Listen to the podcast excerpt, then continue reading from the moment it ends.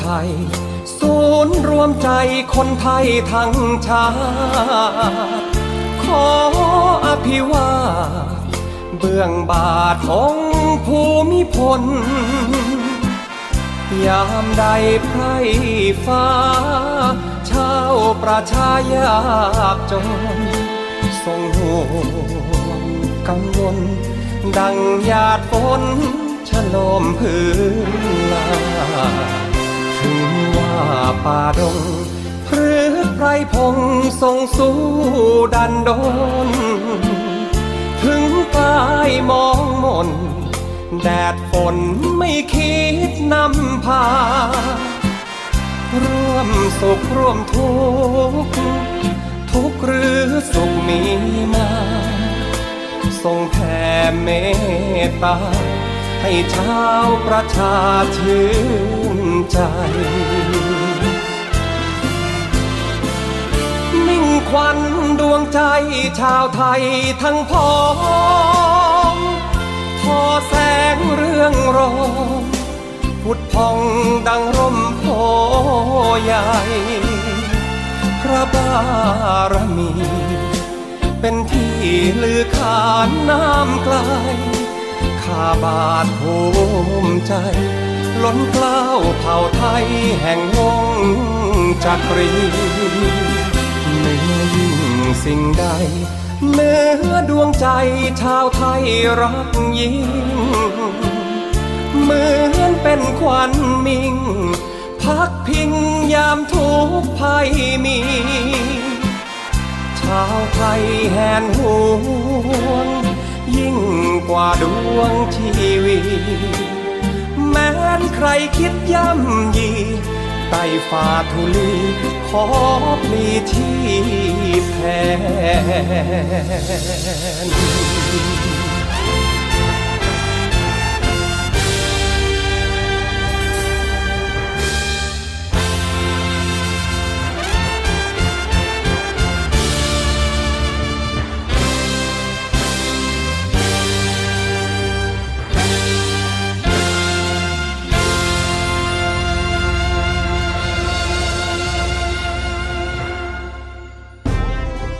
ข่าวเด่นตลอดสัปดาห์ มาเล่าให้คุณฟัง กับรายการห้องข่าวเสาร์อาทิตย์ กับทีมข่าวกองทัพเรือ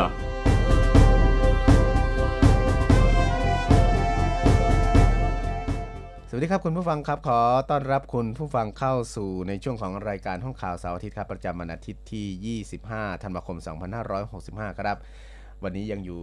กับผมครับ ทักษ์ภาวง แล้วก็บอยสุทธิศักดิ์จันทรมณีครับ พบกัน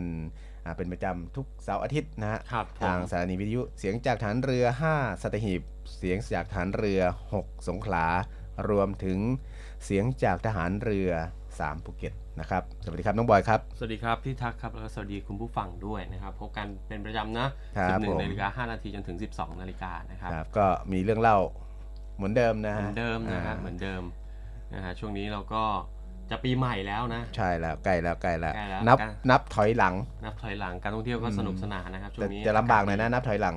ทำไมครับ เอ้า เดี๋ยวสะดุดล้มไง แค่เดินข้างหน้านี่ก็จะแย่อยู่แล้วตอนนี้ ปีใหม่แต่ละปี ไม่ใช่ปีใหม่แต่ทั้งปีเลยดีกว่า หัวจะทิ่มฮะหัวจะทิ่มด้วยความอ่าผ่านมาด้วยความยากลำบากในแต่ละห่วงเวลาไทำลายนะฮะบาดคุณเจ็บผู้ฟัสางหัสมา เจ็บมากนะครับ ก็ผ่านเรื่องเรื่องเรื่องดีเรื่องร้ายนะครับอ่า ในชีวิตประจำวันในเหตุการณ์บ้านเมืองเราด้วยนะคครัรับบคุณผู้ฟังครับก็อ่าต้องติดตามดูครับว่าในปีใหม่ ๆ ที่จะเข้ามาจะเป็นยังไงบ้างนะฮะจะมีสิ่งดีๆเข้ามาไหมอ่าทุกนี่ต้องมีสิปีใหม่ก็มันมีสิ่งดีๆจะมีมากหรือมีน้อยอะนะเรื่องหนึ่งแต่แต่ความคาดหวังทุกคนก็อยากให้ทุกคนเจอแต่สิ่งดีๆนะครับคุณผู้ฟังครับครับผมอะช่วงแรกวันนี้เรามีอะไรมาเล่าให้คุณผู้ฟังฟังบ้างครับพี่อ้าวก็แน่นอนครับปีใหม่ก็ต้องพูดถึงแต่เรื่องเงินกำลังทองอ่าอ่าเศรษฐกิจ เราเน้นเศรษฐกิจคุณผู้ฟังปีใหม่ตังค์ในกระเป๋าคุณผู้ฟังจะเข้าหรือจะออกนะอะ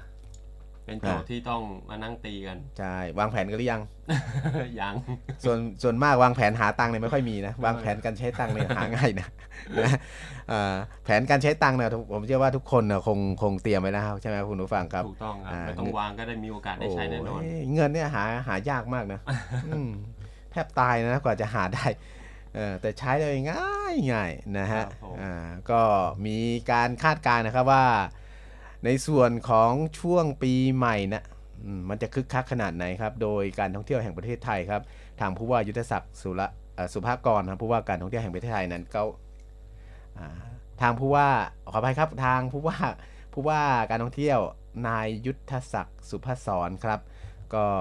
เอามาคาดการณ์ครับว่าในช่วงวันหยุดยาวเทศกาลปีใหม่ ระหว่างวันที่ 31 ธันวาคมถึง 2 มกราคมปีหน้านะครับก็มี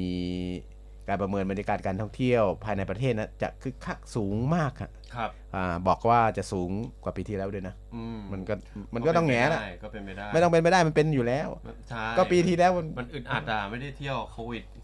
ก็ปีที่แล้วโควิด มันจะคึกคักได้ยังไงใช่ปีนี้ไม่มีโควิดเมื่อเป็นไข้หวัดเต็มที่เลยออไข้หวัดมันก็ต้องเที่ยวธรรมดาเที่ยวอ่าเต็มที่ผู้ว่าไม่ต้องบอกผมบอกเองนะ เพราะว่าเพราะว่าเนี่ยมันรอบเราคนที่เรารู้จักเนี่ยเขาเขาเตรียมแผนหมดแล้วไงใช่ใช่บรรยากาศเนี่ยคือคักแน่นอนนะครับคุณผู้ฟังครับอ่าเนื่องจากว่าอ่าอย่างที่น้องบอยบอกครับว่าอืมมันอั้นมาหลายปีนะอ่าเทศกาลปีใหม่เนี่ย ปีนี้คนไทยเนี่ยครับก็จะเดินทางเฉลิมฉลองกับภูมิลำเนากันอ่ามากเป็นพิเศษนะครับ ซึ่งคาดว่าจะมีคนไทยท่องเที่ยวอยู่ในประเทศเนี่ย 3.14 ล้านคนต่อครั้งนะฮะเข้าหมายถึงอะไรเนี่ยคนครั้งต่อครั้งมั้งการเดินทางต่อครั้งปะใช่อ่าอันเนี้ยอันเนี้ยพูดง่ายๆก็3.14 ล้านคนครั้งนะครับ คุณผู้ฟังสร้างไรายได้อยู่ที่ 11,200 ล้านบาท แล้วก็อัตราการเข้าพักเฉลี่ย ในส่วนของที่พักโรงแรมต่างๆ หรือว่าจะเป็นรีสอร์ทรีสอร์ทอ่าอยู่ที่ 75%ฮะโดยพื้นที่ ที่จะเข้าพักมากสุดนะนะก็ยังคงเป็นพื้นที่รับลมหนาวใช่นะครับภาคเหในส่วนของภาคภาคเหนือนะภาคภาคเหนือเนี่ยมันอยู่แล้วแหละถ้ามาลมหนาวก็ต้องไปที่ภาคเหนือครับอ่ารับมงรับหมอกอะไรกันเข้าไป ชมชมแม่ขนุงคณินโต้ลมหนาวฮะตามภาษาของรับลมหนาว แต่เสื้อกันหนาว เยอะเยอะมือสองมือหนึ่งเกลือนเลยนะตอนนี้อ้าวสงสัยไหมอยากรับลมหนาว อยากรับลมหนาวมีแบบโชว์แบบโชว์ร่างกายซิกแพครับลมหนาวไหมไม่มีเออก็อาจจะมีคนไปสร้างมีมอยู่แถวๆนั้นก็ได้อืมบนดยคอนเทนต์นะคอนเทนต์อ่าเพื่อเรียกยอดไลค์นะฮะอ่าภาคเหนือยังนำโด่งนะคุณผู้ฟังอยู่ที่ 78%มีจำนวนผู้ที่จะเดินทางท่องเที่ยวเนี่ยเขาบอกว่าอ่าในส่วนของไปพื้นที่ภาคเหนือเนี่ยอยู่ที่ 560,380 คนครั้งนะฮะรายได้ก็จะอยู่ที่ 2,000 กว่าล้านบาทนะฮะครับ ขณะที่ภาคอีสานก็ตามมาติดติดๆนะเป็นอันดับ 2 มีอัตราการเข้าพักเฉลี่ยอยู่ที่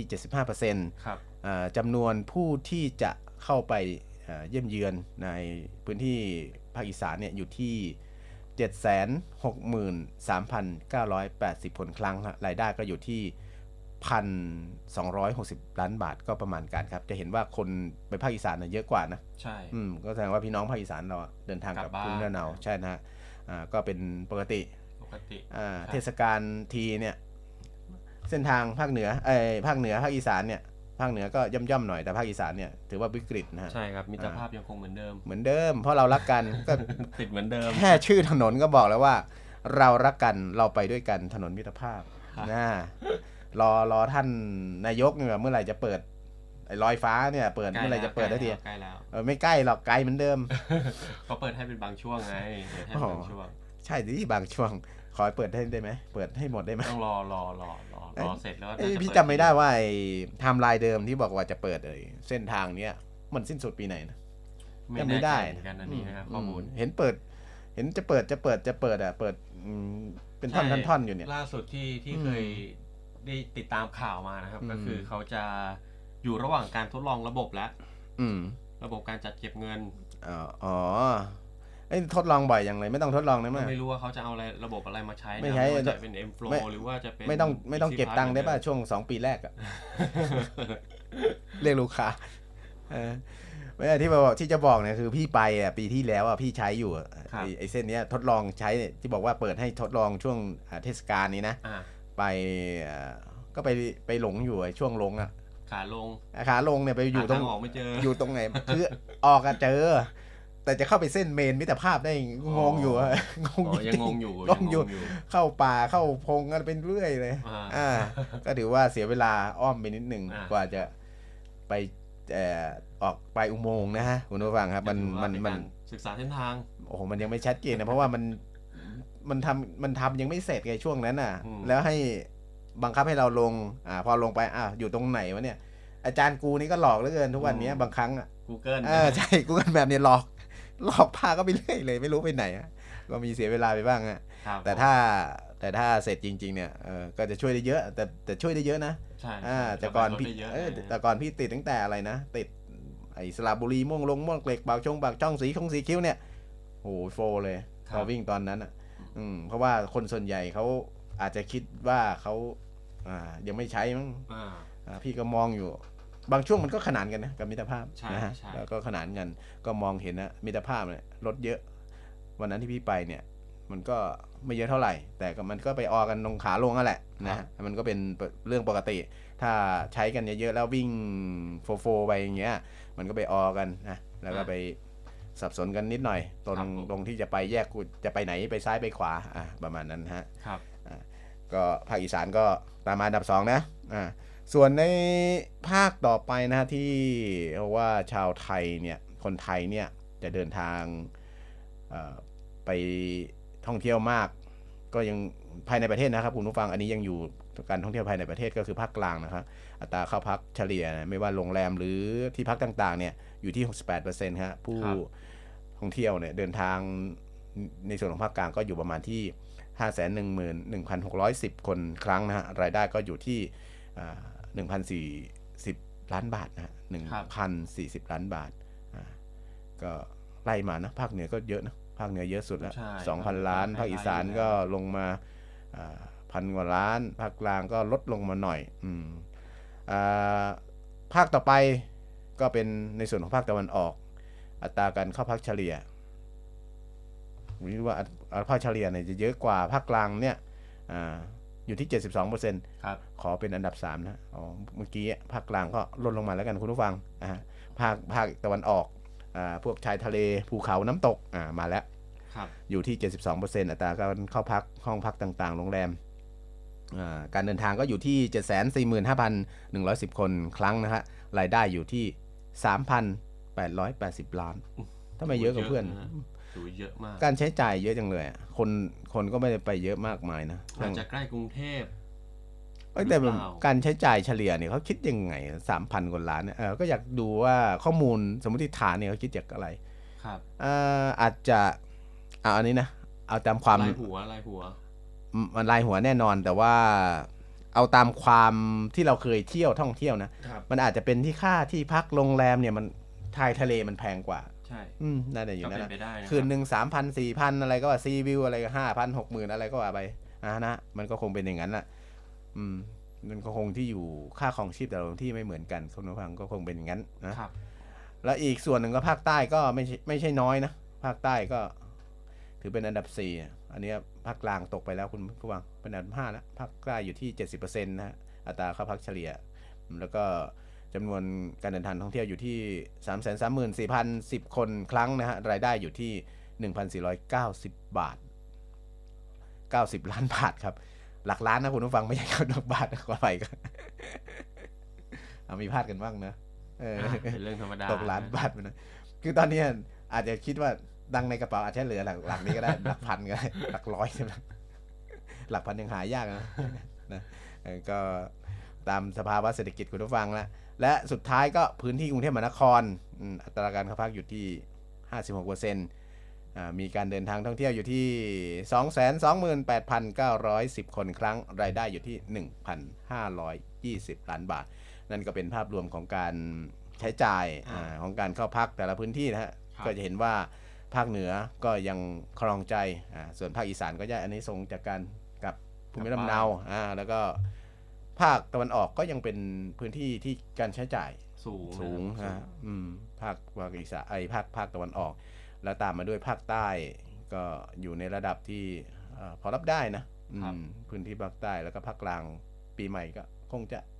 ความสนใจอาจจะน้อยสุดอะนะเพราะว่ามันไม่มีพื้นที่ที่จะเป็นไฮไลท์ใช่ให้คือคนช่วงไปนี้เข้ามรสุมด้วยอ่าทางภาคใต้นะครับใช่ใช่ก็ก็จะไปไฮซีซั่นช่วงหน้าร้อนครับผมนะฮะซึ่ง ที่มันก็มีเหตุผลนะมันมีสาเหตุตรงอืที่มว่าเอ่อภาคเหนือทำไมคนไปเที่ยวเยอะนะครับอืมเพราะว่าคือช่วงนี้ครับคุณผู้ฟังอารับกาศลมมันหนาวเย็นนะรับลมหนาวใช่อากาศหนาวมันมานะครับในแหล่งท่องเที่ยวตามยอดดอยยอดภูในภาคเหนือภาคอีสานนะครับ ก็เหมาะอืมกับการพักผ่อนไม่ว่าจะไปเป็นคู่รักเป็นครอบครัวนะครับ หรือว่าเพื่อนๆเนี่ยพาไปพักผ่อนก็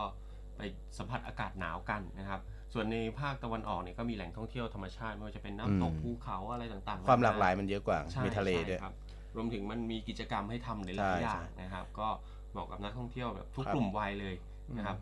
แล้วก็เอ่อเรื่องของเออที่พักอาศัยเนี่ยนะครับก็มีราคาที่ไม่สูงมากนักนะครับ เมื่อเทียบกับเอ่อแหล่งท่องเที่ยวอื่น ๆ ในระยะไกลนะครับ อย่างเช่น อยู่กรุงเทพอย่างเงี้ยจะเดินทางไปเชียงครับใหม่ผมก็ค่าเดินทาง ก็บวกเข้าไปอีกอืมเดี๋ยวจะค่าพักค่าที่กินต่างๆนานาะคค่ารับน้ำมันไงก็แพงไหมใช่แพงนะ ใช่ โอ้ค่าน้ำมันเนี่ยไม่ต้องซื้อน้ำมันอยากถ้ากินแทนข้าวได้กินไปแล้ว นะครับคนก็เลยเลือกที่จะเที่ยวทางภาคตะวันออกมากกว่าใกล้ครับผมๆนะครับเพราะว่ามีภูเขามีทะเลอากาศก็พอฮะ จะเย็นสบายอยู่บ้างนะฮะแล้วนอกจากนี้ครับทางผู้ว่าการท่องเที่ยวแห่งประเทศไทยเนี่ยก็เอ่อ ยังคาดการณ์อีกนะครับว่าอัตราการเข้าพักเฉลี่ยเนี่ยจังหวัดชลบุรีเนี่ยมีอัตราการจองอยู่ที่ 85%เลยนะฮะซึ่งถือว่าสูงเป็นอันดับหนึ่งนะฮะเมื่อเทียบครักับบผมสี่จังหวัดนะครับก็คือทางภาคตะวันออกเฉียงเออทางภาคตะวันออกนะครับชลบุรีระยองจันทบุรีตราดเนี่ยอืมก็ถือว่าเป็นอันดับหนึ่งนะฮะส่วนหนึ่งเกิดจากการที่เอ่อมีการนำศิลปินนักร้องนะครับเข้ามาแสดงที่พัทยานะครับครับก็คนก็ เขาดาวมที่ยกันเขาดาวพัทยาอ่ปะเขาดาวพัทยาด้วยอ่านะเพราะว่าในในช่วงปีใหม่เห็นว่าจะมีศิลปินจากเกาหลีเข้ามาแสดงที่นั่นนะครับ ก็แฟนคลับก็คงจะให้ความสนใจก็ยอดจองก็สูงขึ้นถึงครับผม85%นะครับ ซึ่งอ่าอ่าคาดว่าแฟนคลับเหล่านี้เนี่ยที่ที่ติดตามศิลปินเกาหลีเนี่ยก็ คงจะออกมาสนับสนุน แล้วก็ถือโอกาสในการออกเดินทางไปท่องเที่ยวในคราวเดียวกัคนรับด้วยนะครับ ซึ่งตรงนี้ครับก็จะช่วยให้บรรยากาศของการท่องเที่ยวที่พัทยาหรือว่าจังหวัดชลบุรีเนี่ยมีความคึกคักมากขึ้นเป็นพิเศอืษมครับผมก็เป็นทุกปีอยู่แล้วนะอืมพัทยาใช่คนไปเที่ยวกันใช่ใช่เขาดาวน์กันนะครับอะก็พื้นที่ภาคตะวันออกเนี่ยมันเป็นยอดนิยมอยู่แล้วไม่ว่าอาจจะเป็นช่วงไหนนะเพราะว่าเอาง่าย ๆก็คือว่ามันเป็นพื้นที่ใกล้ใกล้ใกล้ช่ใกล้กรุงเทพแล้วก็ ใกล้เอ่อการเดินทางมันสะดวกสบายอ่าครับมีเส้นทางที่บอกว่ามอเตอร์เวย์อย่างเงี้ยให้เลือกหลากหลายอืมและอนาคตข้างหน้านะยิ่งถ้ามีรถไฟความเร็วสูงอ่าเชื่อมสนามบินสามสนามบินนี่ฮะอ่ายิ่งจะยิ่งเป็นตัวกระตุ้นง่ายเลยนะใช่ครับ เป็นตัวกระตุ้นเลย ทุกวันนี้ก็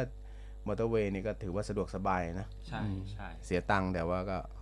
ถือว่าประหยัดเวลาได้เยอะอะได้ได้เยอะอยู่ได้เยอะอยู่อืม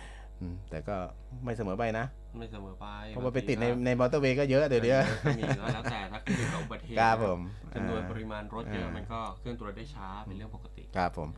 ก็มีการคาดการณ์นะครับแบบจากการท่องเที่ยวแห่งประเทศไทยว่าในส่วนของ 5 อันดับแรกอ่าที่ไม่นับรวมกรุงเทพนะว่าอ่าที่ประชาชนคนไทยอะจะเดินทางท่องเที่ยวในประเทศเนี่ยครับมากที่สุดเนี่ย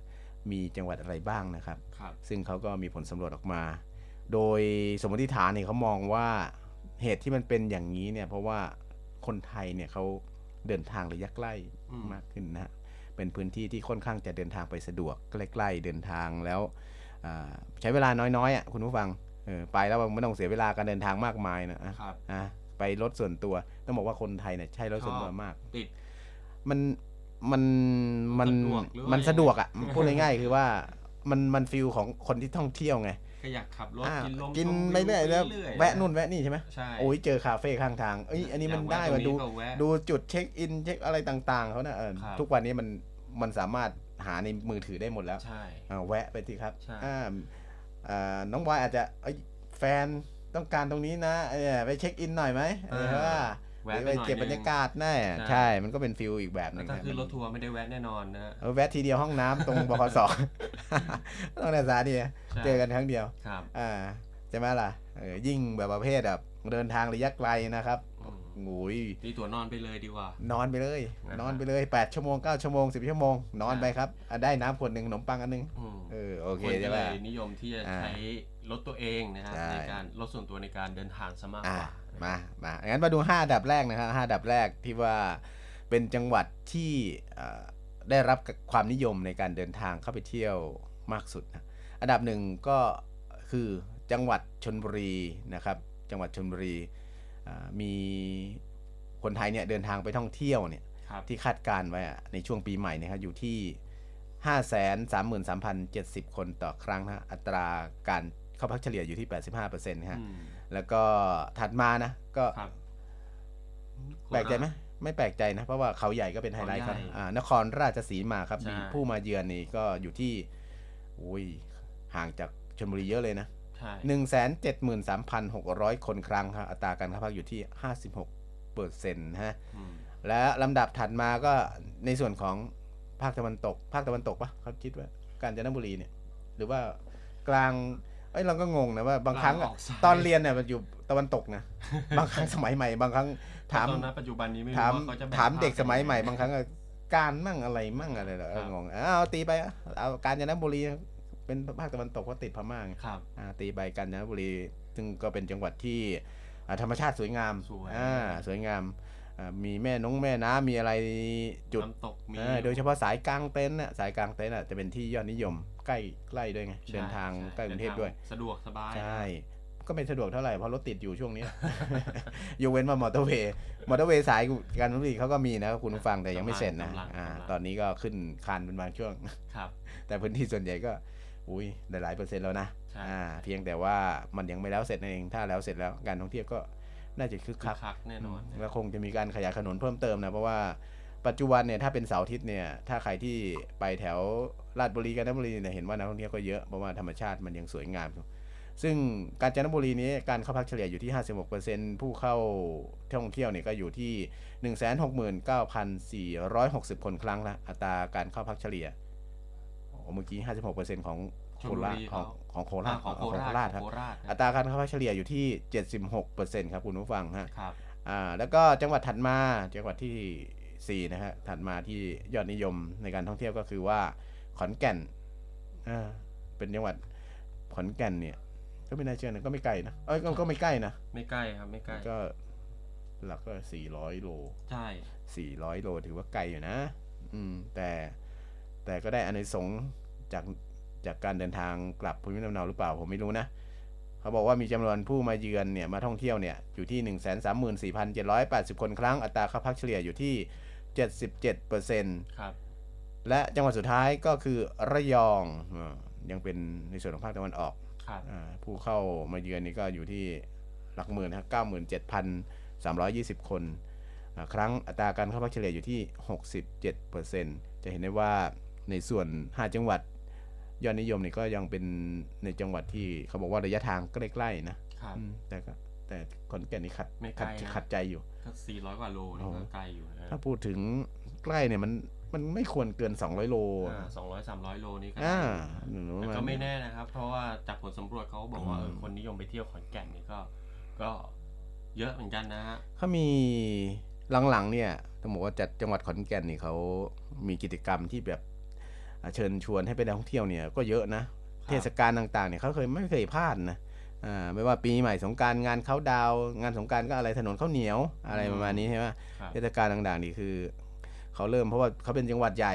นะเรื่องอาระบบอ่าการสร้างสาธารณูปโภคต่างๆเนี่ยโอ้โหขยายไปเยอะนะ ไปทีจะหลงนะตอนเนี้ยอืมอืมขอนแก่นก็ไม่ใช่ว่า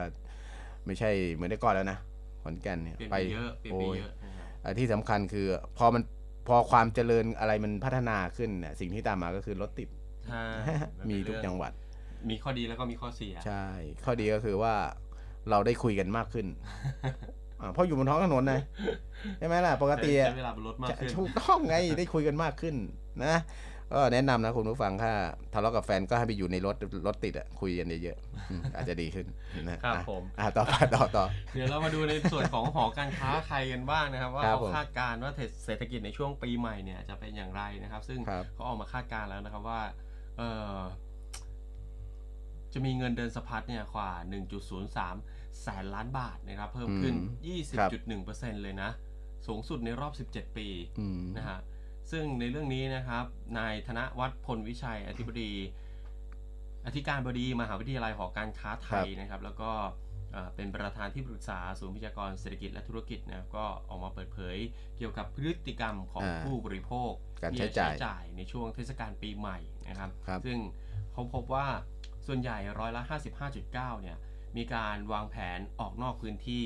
ในช่วงเทศกาลปีใหม่ ก็คือมีการวางแผนเดินทางไปเที่ยวกลับบ้านนั่นเองนะครัครับบผมครึ่งหนึ่งนะฮะซึ่ง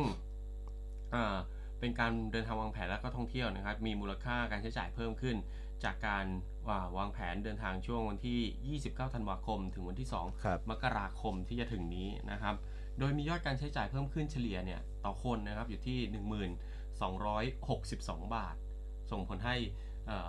เอ่อเม็ดเงินตรงนี้เนี่ยมันสามารถอืมเข้าไปครับขับเคลื่อนในภาคการท่องเที่ยวนะครับ ให้ประเทศเนี่ยอยู่ที่ประมาณ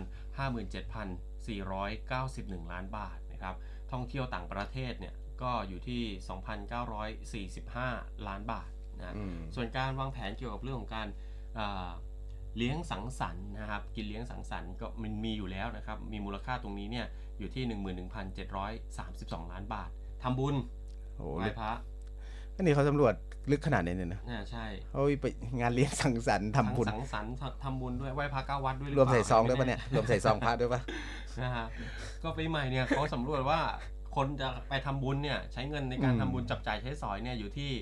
8,266 ล้านบาทนะฮะอ่าซื้อของกินของใช้เนี่ยอยู่ที่ 18,943 ล้านบาท แล้วก็ซื้อสินค้าคงทนนี่ก็พวกอะไรเนี่ยอะของไรทนคงทนนี่ก็น่าจะเป็น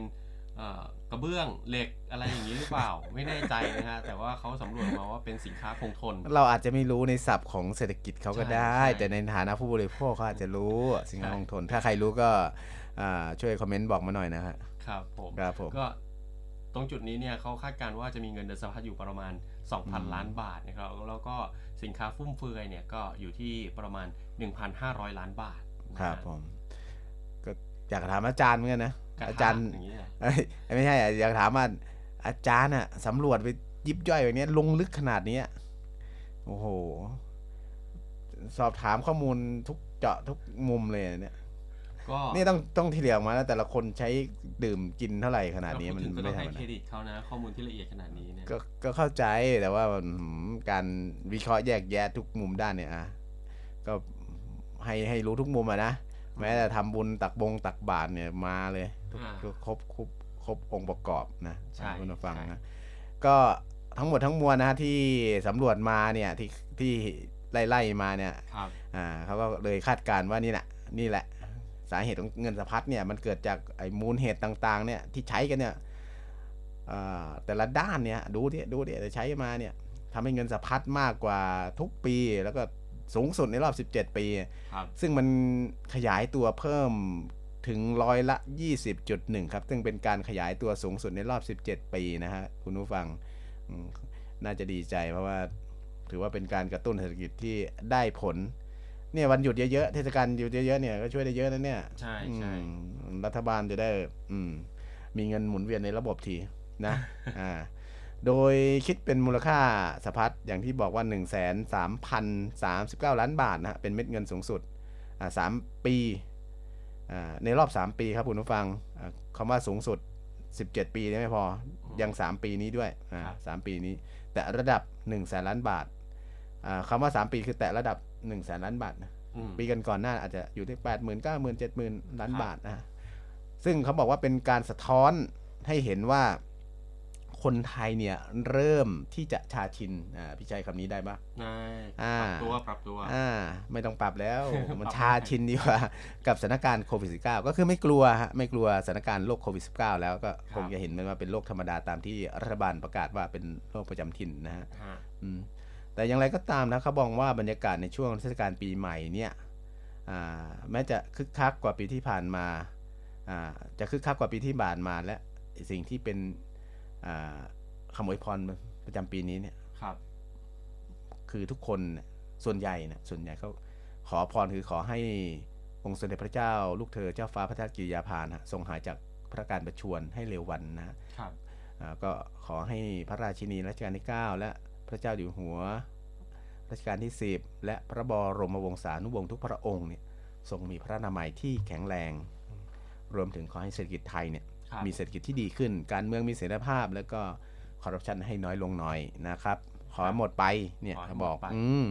ไม่หมดก็ขอให้น้อยลงอะอืมแต่ว่ายังมีอยู่ มันมีอยู่อยู่แล้วนะอ่ามีอยู่แต่พูดไม่ได้หรือว่าไงประชาชน ก็ก็ต้องตรวจสอบกันไป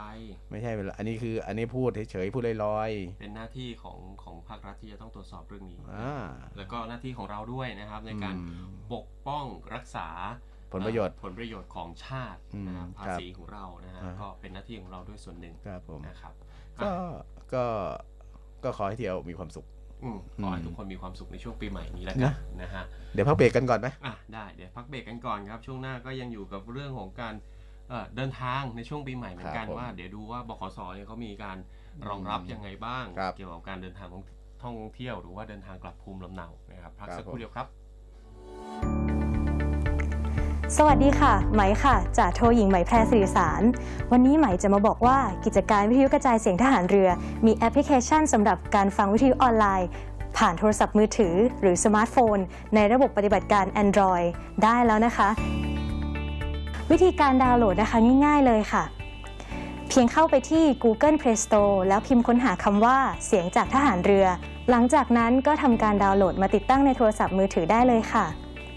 เมื่อติดตั้งเสร็จแล้วเปิดแอปพลิเคชันขึ้นมาค่ะ แล้วก็จะสามารถเลือกสถานี พร้อมความถี่ที่ต้องการรับฟังค่ะ เป็นการเพิ่มความสะดวกสบายในการเข้ามาฟังได้ง่ายยิ่งขึ้นนะคะ มาติดตามรับฟังไปพร้อม ๆ กันค่ะ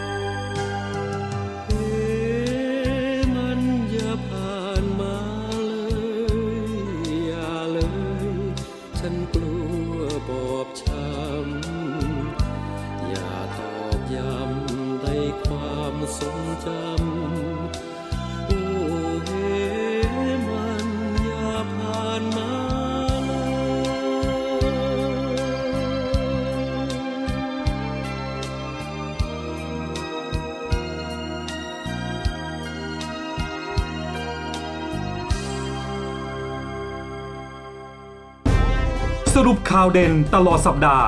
มาเล่าให้คุณฟัง กับรายการห้องข่าวเสาร์อาทิตย์ กับทีมข่าวกองทัพเรือก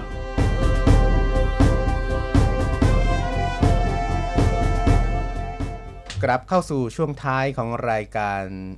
ห้องข่าวเสาร์อาทิตย์ครับครับ อ่าช่วงสุดท้ายนะของใช่ ของสัปดาห์นี้ ของสัปดาห์นี้นะครับ วันนี้ก็อืมวันสุดท้ายเดี๋ยวก็จะมาเจอกันใหม่ ช่วงอืมช่วงปีใหม่ แต่ครัก่บอนผม อื่นมาติดตามเรื่องของบคสกันก่อน ครับผมการวางแผนเดินทางนะครับคุณผู้ฟังหลายคนอาจจะเดินทางส่วนตัวใช่ไหมครับรถไฟรถไอเครื่องบงเครื่องบินก็ แล้วแต่คนสะดวกแล้วก็ความความชอบของแต่บุคคล บางคนอ่าแต่ประชาชนส่วนหนึ่งอะส่วนใหญ่ด้วยแหละพี่ว่านะส่วนใหญ่ก็น่าจะเดินทางด้วยบขสในการอืมกับภูมิลำเนาในใช่ต่างจังหวัดนะครับค่าใช้จ่ายมันถูกใช่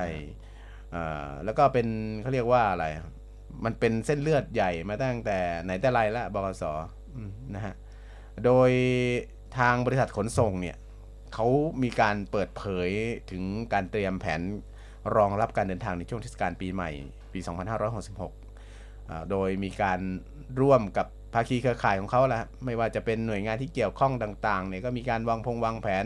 อ่าตำรวจตำรวจทางหลวงขนส่งทางบกอะไรต่างๆ มีการเตรียมแผนรองรับการเดินทางของพี่น้องประชาชนครับอ่าในช่วงปีใหม่นะครับ โดยคาดว่าจะมีผู้เอ่อ โดยสารที่ใช้บริการบคสเนี่ยปีนี้เพิ่มขึ้นนะ เพิ่มขึ้น 5%จากปีที่แล้วนะครับหลังจากสถานการณ์โควิด -19 เนี่ยคลี่คลายอืมทำให้ประชาชนและนักท่องเที่ยวเนี่ยกลับมาเดินทางเพิ่มขึ้นอีกครั้งหนึ่งครับโดยในเที่ยวระหว่าง 28 ถึง 29 ธันวาคม 2565 บกสก็คาดการณ์ว่าจะมีผู้ใช้บริการเฉลี่ยเนี่ยอยู่ที่วันละ 50,000 ถึง 55,000 คนนะครับอ่าโดยใช้รถโดยสาร ในส่วนของรถบกสรถร่วมรถตู้ต่างๆเนี่ยเฉลี่ยอยู่ที่วันละ 3,500 เที่ยวอะต่อวันนะฮะถือว่าเยอะส่วนนะใช่ก็เยอะๆอยู่อืมถ้าเป็นสมัยก่อนเนี่ยพี่ก็เคยใช้นะสมัยก่อนเนี่ยโหรถติดมากเทศกาลเนี่ย ปีใหม่สงกรงสงกรารเนี่ย ตื่นแล้วตื่นอีกยังไม่ถึงก็ที ไม่ถึงสักทีอะจากปกติที่ใช้ปกติไป กลับต่างจังหวันนี่ไกลอยู่แล้วครับ อ่า อันนี้ตื่นแล้วตื่นอีกเมื่อไหร่ถึงว่าถึงว่าเนี่ยก็ยังไม่ได้ไปไหนเลย ถ้าเราคิดบวกก็ถือว่าเป็นการพักผ่อนอย่างเต็มที่นะพักผ่อนเต็มที่จริงเมื่อยแทนที่จะพักผ่อนกลายเป็นเมื่อยแทนนะฮะอ่านะฮะก็เป็นการคาดการณ์นะฮะอยู่ที่ห้าหมื่นถึงห้าหมื่นห้าพันคนต่อวันอ่าเฉลี่ย 3,500 เที่ยวต่อวันฮะครับส่วนในเที่ยวกลับระหว่างวันที่ 2 ถึง 3 มกราคม 2566 นะครับ คาดว่าจะมีผู้โดยสารใช้บริการรถบขสในเฉลี่ยอยู่ที่ 53,000 คนต่อวันนะครับ โดยใช้รถโดยสารประมาณ 3,300 เที่ยวต่อวันครับ โดยบขสนี่เขาก็มีการเตรียมรถเสริมรองรับนะคุณผู้ฟัง ซึ่งพวกนี้ก็จะเป็นน่าจะเป็นรถของพวกเอกชนนะฮะที่มาร่วมให้บริการในครั้งนี้ครับ โดยเสริมในเส้นทางต่างๆครับ สนับสนุนการเดินทางของประชาชนอีกประมาณ 600 คันนะครับน้องบอยครับอ่าโดยเขาเขาบอกว่านะครับคุณผู้ฟังเขาบอกว่าขอให้เรามั่นใจได้ว่าเนี่ยปีนี้จะไม่มีผู้โดยสารตกค้างแน่นอนอาโดยมีรถเพียงพอรองรับการเดินทางนะฮะแต่อาจจะติดหน่อยน่าจะติดมากด้วยก็ถ้าเดินทางเยอะก็ติดมากเป็นธรรมดาอยู่แล้วนะนะฮะแล้วก็ขอให้ผู้ที่จะใช้บริการของบกสเนี่ยเผื่อเวลาด้วยนะคุณผู้ฟังเดินทางมาที่บกสเนี่ยเอ่อ ที่สถานีขนส่งเนี่ยควรจะเดินทางมาถึงก่อนเวลาสัก 2 3 ชั่วโมงนะฮะแล้วก็มีการจับจ่ายซื้อตรงซื้อตั๋วครับแล้วก็เตือนด้วยนะเตือนประชาชนทั่วไปเนี่ยว่าจะใช้บริการรถบกสเนี่ยการซื้อตรงซื้อตั๋วเนี่ยขอให้ซื้อที่ช่องจำหน่ายตั๋วของบกสเท่านั้นนะใช่อ่าเพราะว่า ทุกวันนี้มีอะกลุ่มมิจฉาชีพอ่าไม่มีนะมันมีแอบมันมาหลอกอ้างลวงมาหลอกขายตั๋วเต๋อแล้วก็ลากเราไปขึ้นรถอะไรใช่ก็ไม่รู้ เห็นว่าคนเยอะก็มาแบบอ่าซื้อกับพี่ไหมอืมนะได้ขึ้นรถเลย เป็นอไอย่ปงระนี้จำครับป็นต้นเพราะว่าเทศกาลเนี่ยคนใครๆก็อยากรีบรีบอยากกลับกลับบ้านนะฮะใช่มันทำให้บางครั้งก็ก็ไม่ได้ฉุดฉุกคิดนะถ้าเขามาพูดจาหวานล้อมหน่อยนี่ตรงนี้ก็มีตั๋วมีตั๋วเนี่ยไป คุณผู้ฟังก็ระวังกันนิดหนึ่งนะฮะคุณผู้ฟังครับ ครับผมก็ หวังว่าทุกทุกๆท่านจะเดินทางโดยสวัสดิภาพนะครับอืมในการครับผมเดินทางกลับบ้านหรือว่าไปเที่ยวในสถานที่ต่างๆนะฮะอะเดี๋ยวเรามาต่อกันที่เรื่องของการช่วยเหลืออ่าชาวสวนยางกันใช่บ้างนะครับ อันนี้ก็ใพื้ที่ภาคใต้นะก็เป็นในส่วนของพี่น้องชาวภาคใต้นะฮะชาวสวนยางภาคใต้ตลอดทั้งสัปดาห์ที่ผ่านมาก็เจออุทกภัยกันทั่วหน้าใช่นะฮะทั้งฝตกทั้งน้ำท่วมนะฮะโอ้โหโดยเฉพาะพื้นที่สงขลา ขาประจำเลยนะสงขลาเนี่ยโดยเฉพาะใช่หาดใหญ่นะฮะต้องบอกว่าโดยโดยที่ลักษณะภูมิศาสตร์ของของพื้พื้นนที่ที่ของจังหวัดสงขลาน่าเนี่ยเป็นแอ่งกระทะอยู่นะแล้วฮะนะครับเป็นแอ่งกระทะก็เลยน้ำท่วมแบบใช่หาดใหญ่เนี่ยรองรับเลยใช่อืมครับเคยไปหาดใหญ่บ่อยไหมไม่ไม่ค่อยได้ไป อืม พี่ก็ไปไม่บ่อยนะอืม เพราะว่าส่วนปะส่วนใหญ่ที่ไปเนี่ยก็หาดไม่กว้างเท่าไหร่นะแต่หาดใหญ่น่าจะกว้างเยอะ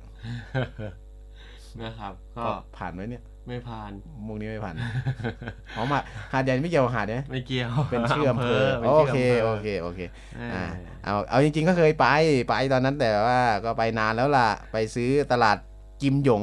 อ่าขึ้นชื่อเขาอยู่แล้วใช่ใช่เออสมัยก่อนๆเนี่ยก็ตาดีได้ตาร้ายเสียไปตลาดเนี่ยนะสมัยก่อนก็ ทุกวันนี้ไม่รู้เป็นยังไง ทุกวันนี้บรรยากาศจะเป็นเหมือนเดิมหรือเปล่าไม่รู้ ก็ไม่แน่ใจก็น่าจะนะครับ น่าจะเปลี่ยนไปเยอะแล้วล่ะเพราะว่าไม่ได้ไปเป็นสิบปีไม่ได้แล้ว ใช่ไม่ได้ไปนานนะฮะอะนะในส่วนของการยางเองเนี่ยเขาก็เขาก็ออกมาช่วยเหลือนะครับ มีมาตรการช่วยเหลือผู้ประสบอุทกภัย ครับผม นะฮะน้ำท่วมในพื้นที่ภาคใต้ตอนล่างนะครับ ก็จากการสำรวจเนี่ยเขาพบว่ามีสวนยางเนี่ยเสียหายอยู่ประมาณ 5 0 0แสนไร่นะครับโดยในเรื่องนี้นะครับใน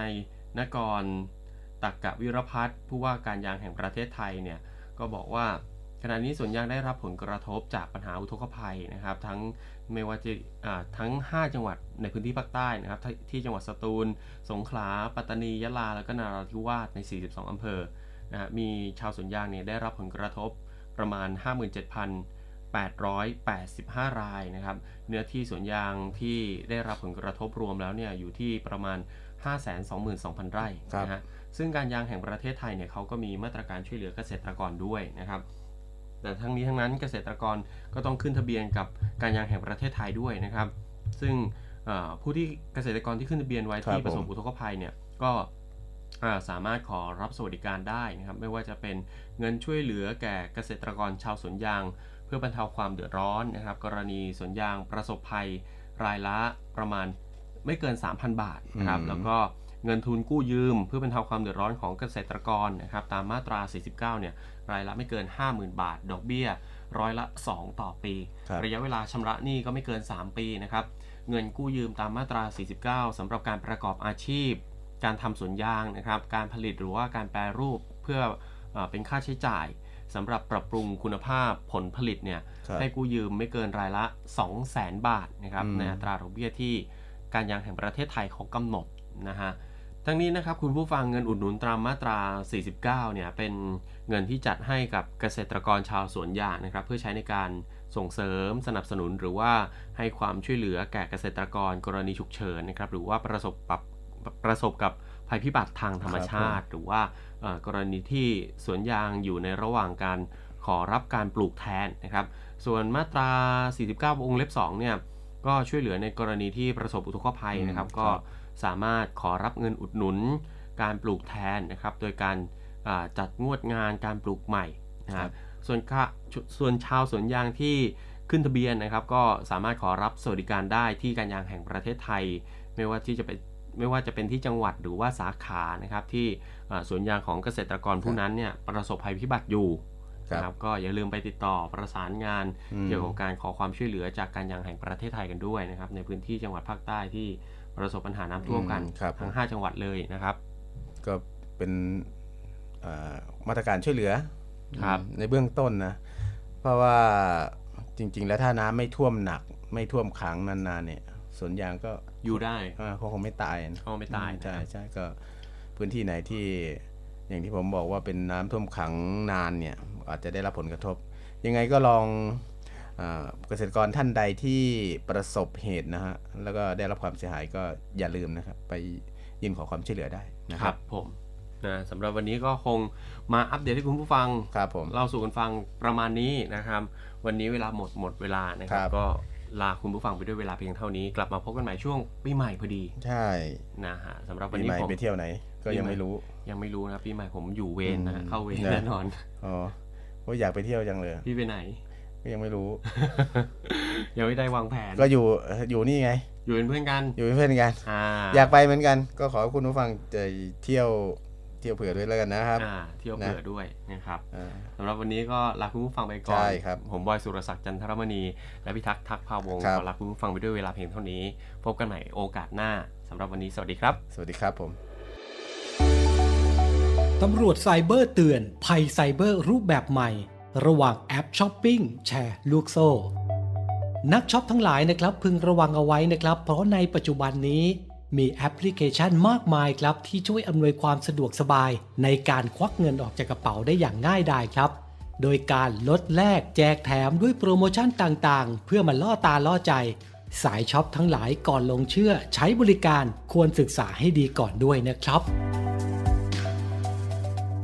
เตือนประชาชนครับที่ตกเป็นเหยื่อแอปพลิเคชัน e-commerce ที่เน้นกลุ่มผู้ช้อปปิ้ง เพื่อซื้อสินค้าคุณภาพสูงในราคาที่ต่ำกว่าแอปทั่วไป แต่มีข้อกำหนดนะครับ ให้ผู้ซื้อสินค้าหาสมาชิกที่ต้องการลงทุน ซึ่งเรียกว่าการหันราคานั่นเองครับ สมัครและโอนเงินลงทุนเข้าสู่ระบบ โดยอ้างว่าสมาชิกที่ลงเงินหันราคา เท่าราคาสินค้าของผู้ซื้อนะครับ คือ ผู้ลงทุน และจะได้เงินต้นดังกล่าวคืน พร้อมปันผลร้อยละ 10-20 เลยทีเดียวครับ เมื่อครบกำหนดเวลาที่ระบบกำหนด ซึ่งในระยะแรกมีการดำเนินการและแบ่งปันผลจริงครับ เพื่อเพิ่มความน่าเชื่อถือให้เหยื่อหลงเชื่อ แต่เป็นอุบายในการชวนให้หาสมาชิกเพิ่ม เพื่อให้มีเงินเข้าระบบมากขึ้น จากนั้นจะนำเงินจากสมาชิกลูกขาย มาจ่ายปันผลให้กับสมาชิกต้นทาง ซึ่งไม่ได้เกิดจากการประกอบการธุรกิจที่มีผลกำไรอยู่จริง มีรูปแบบแผนคล้ายกับระบบแชร์ลูกโซ่นั่นเองครับ โดยมีการว่าจ้างดารา รับโฆษณาเพิ่มความน่าเชื่อถือ ภายหลังมีผู้เสียหายมาร้องเรียน และโดนปิดบัญชีสมาชิก โดยไม่ทราบสาเหตุด้วยทำให้เกิดความสูญเสียสูญเงินเป็นจำนวนมาก เพราะฉะนั้น ยุคปัจจุบันนี้โลกไซเบอร์ ภัยไซเบอร์เกิดขึ้นได้ทุกเวลาย้ำเตือนฝากเตือนคุณผู้ฟังทุกท่านครับ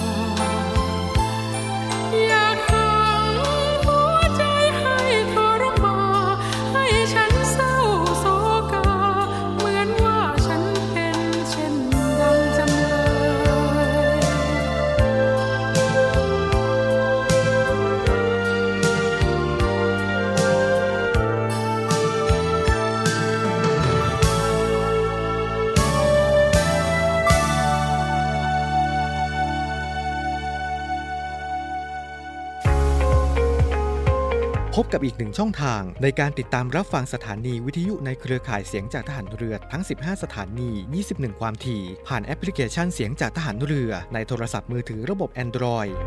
เพียงเข้า Play Store พิมพ์ค้นหาเสียงจากทหารเรือ จากนั้นดาวน์โหลดแอปมาติดตั้ง ก็สามารถเลือกรับฟังสถานีและความถี่ที่ต้องการรับฟังได้ แล้วมารับฟังไปพร้อมกันนะครับ